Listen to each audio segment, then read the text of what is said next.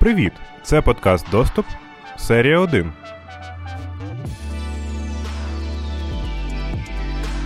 Сьогодні останній день перед президентськими виборами і відповідно день тиші. Це означає, що сьогодні ми відпочиваємо від політичного трешу, який несеться навколо нас останні кілька місяців, але рівно до наступного тижня. Мені здається, це гарний день задуматися над тим, чи можливо сконцентруватися лише на речах, які значать для нас, та не звертати увагу на весь інформаційний шум, який навколо нас. Тож сьогодні я буду говорити про особливості споживання контенту в соціальних мережах та про вибори. Трішки обіцяю. Рубрика Що ми взагалі постимо. Нещодавно я поцікавився тим, що було б зі мною, якби я бачив весь контент, який постять мої колеги по соцмережах. Я подумав, що мені було б не дуже солодко, тому що статистика постів на соцмережі, наприклад, в інстаграмі кожну хвилину поститься 50 тисяч фотографій, а на YouTube завантажується понад 400 відео, що за їхньою статистикою приблизно 576 тисяч годин на день. Це такий об'єм часу, який вам не вистачить подивитися за все своє життя, навіть якщо ви не будете відволікатися на їжу, сон, та у вас буде постійно працювати інтернет. Тоді в мене виникло друге питання. А чому, якщо ми постійно бідкаємося, що в нас завал інформаційне перевантаження, ми стільки постимо? Такий розклад аж напрошується назвати його трагедією спільного. Трагедія спільного це термін, який описує конфлікт між індивідуальним та суспільним інтересом навколо якогось ресурсу, який доступний для всіх. Найчастіше приводять приклад про газон чи луг, якусь овечок, яких є спочатку мала кількість, і всі пасуться всім норм, а потім овечок починають багато розводити, тому що це вигідно. Луг весь кушають, овечкам бідним нема більше чого їсти. Всі овечки починають помирати, луг не відновлюється, всім плохо. Трагедія.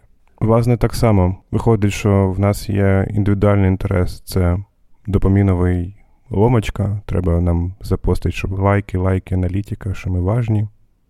А з іншої сторони, є інтерес суспільний на пошук змістовної комунікації, щоб нам всім було легше общатися, щоб не це всі фейки, вся проча історія. Звісно, якщо ми прибираємо з цього рівняння всяких плохих корпоратів, новостей, які маніпулюють думкою і цим всім іншим. Ми говоримо тут про індивідуальний рівень. І відповідно перший мотив це гонитва за увагою, щоб нам її дали, щоб нас похвалили і сказали нам, які ми класненькі. Тому мені імпонує розглядати цю ситуацію в контексті типів економічних конкуренцій.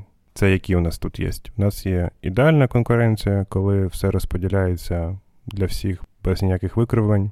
Відповідно, хто скільки запостив, всім кожному від общої долі по якомусь кусочку лайка полетіло. Є не ідеальна конкуренція, це коли, наприклад, ви постите свій контент, і якась дуже красива або некрасива інстаграм-модель постить, і в неї там мільярд лайків, а у вас один.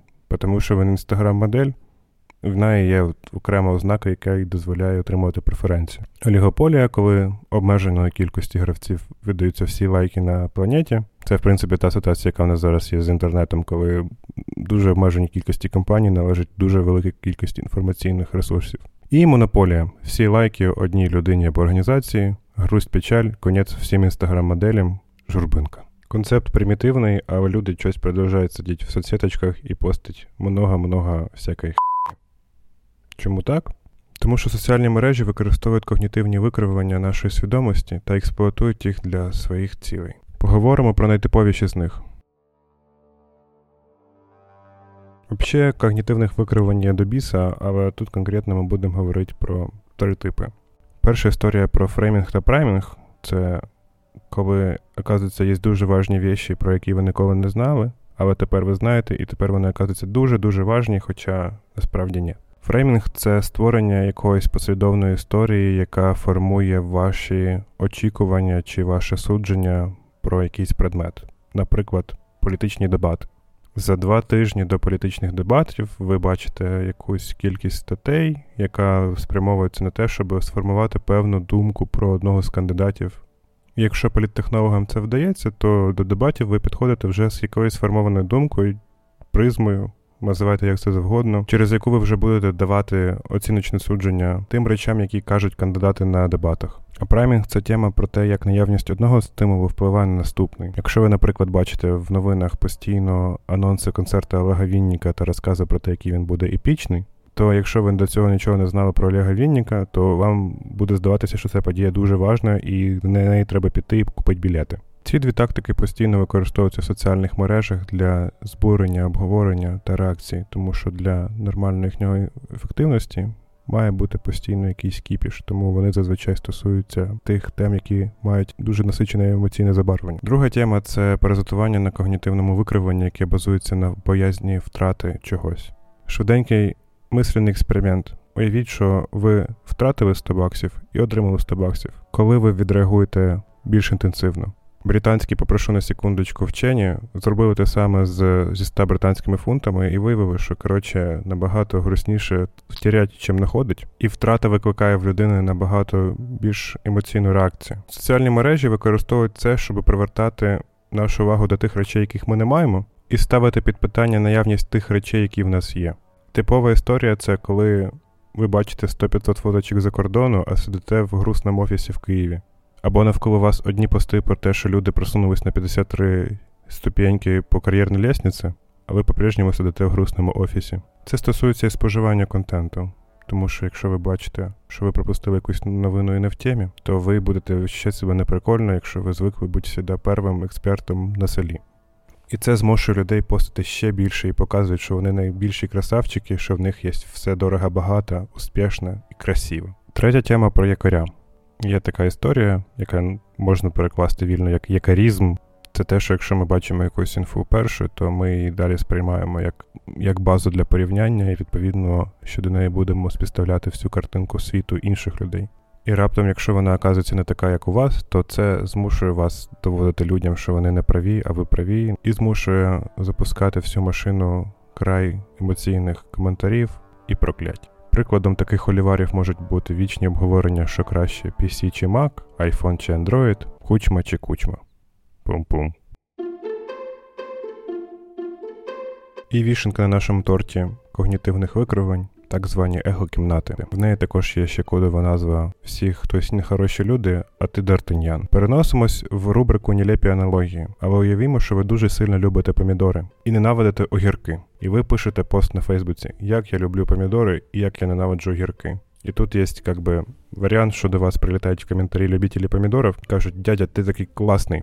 І ваші хейтери кажуть, огурці лучше, помідори отстой. До чого це призводить? Ви всіх огуречників баните, всіх помідорщиків лайкаєте і бачите тільки пости від помідорщиків. І з часом у вас формується враження, що весь світ состоїть із чисто помідорщиків, а горечники це давно отжитий період і якесь маленьке гетто. Клас? Клас. Вам приятно? Приятно. Мір став повністю із помідорщиків. Ніяк нет, просто ви його так зробили для себе. Але якщо на горизонті з'являється хоч один огуречник радикальний, то це змушує вас обливатися томатним соком і доказувати свою священну правоту. Чи щось поміняється від такого дійства в офлайні? Не уверен. Але ви продовжуєте сидіти в соціальній мережі і коментать, лайкать і постить. Упс. Однак варто зазначити, що ефект ехокімнат спостерігається лише коли ви споживаєте все інформацію лише з одного джерела.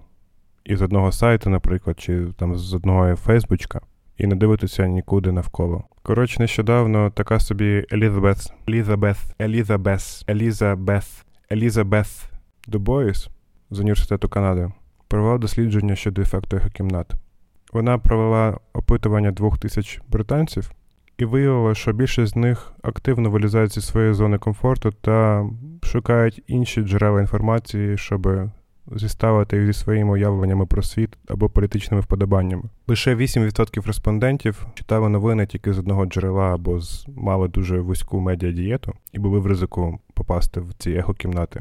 8%, звісно, цифра тривожна, але це означає, що більшість розуміє, що їхня думка не є ультимативною і дивляться на світ більш-менш збалансовано. Тобто вивод який? Чим більше новин ми читаємо з різних джерел, тим менше в нас є ризик попасть в ехокімнату зі своїх переджень та вірувань.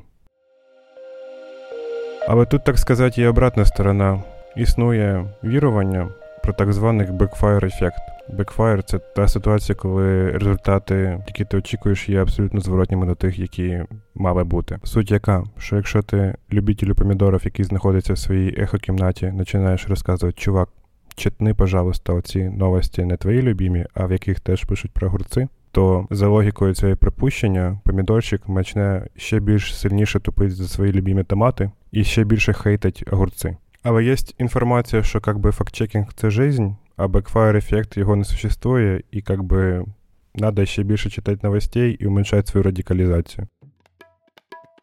Британська незалежна фактчекінгова організація Full Fact подивилася на існуючі дослідження щодо backfire ефекту. За вашою мовчазною згодою я його далі буду називати backfire ефектом, тому що не знаю, як його коротко перевести українською мовою. Якщо у вас є пропозиції, напишіть їх мені в Twitter. Доступ, нижнє підчоркування, POD, автор або авторка найкращого терміну отримає нічого. І благодарність від мене. Так от. Коротше, є сім досліджень щодо цього backfire ефекту. В двох з них backfire ефект присутствує, але там мова йде про короткі розвінчування, там, наприклад, в новинах, а не повноцінні матеріали фактчекінгові. А в більш масштабних і свіжіших п'яти дослідженнях backfire ефекту не було знайдено. Тому, якщо хтось з ваших знайомих захворів сильною формою ехокімнати, то кидайте йому великі лонгріди, де системно пояснюється, в чому проблема, а не короткі новини, де йому пояснюється, що помідори це плохо коли я розказав вам про основні от такі от тонкі моментики експлуатації наших мозгов, я поділюся з вами припущенням, що основна проблема це не соціальні мережі, а довіра. Довіра до людей, з якими ми комунікуємо в онлайні. Якщо ми не розуміємо або неправильно інтерпретуємо їх наміри, то відповідно це буде створювати велике викривлення в нашому сприйнятті всієї інформації, яку вони поширюють. Тому вихід один іти в офлайн і спілкуватися в продуктивному діалозі. Бо поки ми будемо довіряти людям в інтернеті більше ніж наживо, нічого доброго з нашою увагою і концентрацією не буде. Тож давайте більше спілкуватися наживо і менше в інтернеті, та пам'ятати про всі когнітивні викривлення, про які я вам сьогодні розказав. На підтвердження попередньої тези я маю розказати, що вже певний час роблю так званий клуб новин. Це коли я збираюся зі своїми знайомими на півтори години та обговорюю три новини в такому фрістайл форматі. Запит радше не на експертність, а на живий діалог та вміння вмикатись в дискусію та слухати інших людей. Тобто основна історія це не пошук великих сенсів та експертності і вмикання мамкіного експерта, а це більше про живе спілкування та вміння слухати інших людей та формувати свою думку. І воно справляє дуже гарний терапевтичний ефект та є гарним антидотом до всієї онлайн-зради. Тому, якщо вам цікаво, пожалуйста, теж пишіть мені доступ, нижнє підчеркування, POD в Твіттері, я вас колись приглашу. Про новості та про вибори. В нас тут їх цілі дві сьогодні буде. Перша про втручання Росії в українські вибори. Вчора на Нью-Йорк Таймс вийшла стаття про те, як російська спецура заїжджає в Україну та намагається купити тут українські м'ясні акаунти, щоб з них постати пропаганду та фейкові новини. Чому вони приїжджають сюди, а не займаються уютним тролінгом з Ольгіна? Одна з причин це зміна Фейсбуком правил політичної агітації, коли вона стає більш прозорою і видно, хто платить за рекламу, звідки вона поститься, з якої країни є адміни політичних сторінок, ну і це все далі. Але є ще тема, що юзер став більш ізощрений та починає розуміти, хто є бот, а хто є настояща людина. Тому для витонченої пропаганди необхідні живі акаунти живих людей, які готові їх продати за скромну суму. Ну і ще в статті говориться, що взагалі Фейсбук не спить, та там зносить якусь кількість фейкових акаунтів або тих, які пов'язані з Росією. Сума називається в 2000 акаунтів. Проте пам'ятайте, що треба бути максимально уважним та слідити за тим, що хто постить, і якщо виявляєте фейки, то репортять їх, видаляйте та попереджайте спільних друзів. Новина про голосування комедійно драматично. Минулого тижня в Європейському Союзі голосувалась директива щодо копірайту в інтернетах. Основна її історія, що вона вводить дуже жорстке регулювання копірайтного контенту. Увага була прикована до двох статей. Стаття номер 11 це те, що новинні агрегатори мають платити оригінальним сайтам за те, що вони беруть кусочки контенту в собі на агрегатори. І стаття 13 про те, що власники сайту несуть відповідальність за те, що в них поститься якийсь копірайт контент і мають встановлювати фільтри на завантаження контенту, тобто унеможливити завантаження взагалі якогось копірайтного контенту, що по технічно є дуже важкою історією, і про це ми поговоримо в один з наступних подкастів. Це була драматична частина. А комедійна полягає в тому, що двоє депутатів із Швеції кажуть, що вони промахнулись кнопкою і проголосували за неї випадково. Додаткова комедійність полягає в тому, що це були вирішальні голоси, і з ними ця директива була прийнята незворотньо. Механізму зворотньої дії немає, тобто можна уточнити, що ти неправильно проголосував, але від цього результати голосування не зміняться. Тому завтра будьте уважні, гарно цільтесь та не перепутайте. От такі діла.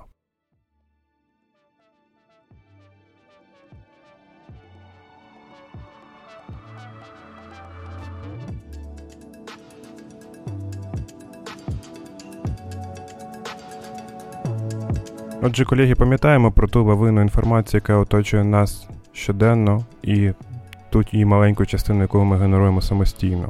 Про всі когнітивні викривлення та уловки, якими нас стимулюють до залучення до дискусії, про загрозу або відсутність цієї загрози, про помідори та гурци, тобто про бекфайр ефект та ехо кімнати, та про дуже малий, але все-таки ризик потрапити в них. Про важливість офлайн комунікації та довіри тими людьми, з якими ми спілкуємося, та контент, від яких ми бачимо, про те, що нельзя продавати свої аккаунти росіянам, та про важливість точності, особливо під час голосування. На цьому в мене все. Я щиро вдячний усім, хто послухав нульовий епізод та цей. Дякую вам, мені дуже приємно і важливо розуміти, що є для кого старатись. Всі свої зауваження, побажання та пропозиції ви можете написати мені в Twitter доступ нижнє підчоркування POD. Я буду мега вдячний, якщо ви поширите цей епізод серед своїх друзів. Музика Артема Димченка, візуальне оформлення Маріам Наєм, запис та приміщення, студія онлайн освіти Едера. Спасибо вам, котики. На цьому точно все. До нових зустрічей. Що? Все окей? Да, чувак, я тільки що мав дописати дубль. От. Ну нічого. Це Ігор. Спасибо Едері за надання приміщення та звукозапис. На цьому точно все. До нових подкастів. Дякую всім. Змістовність та щирість понад усе. Па-па.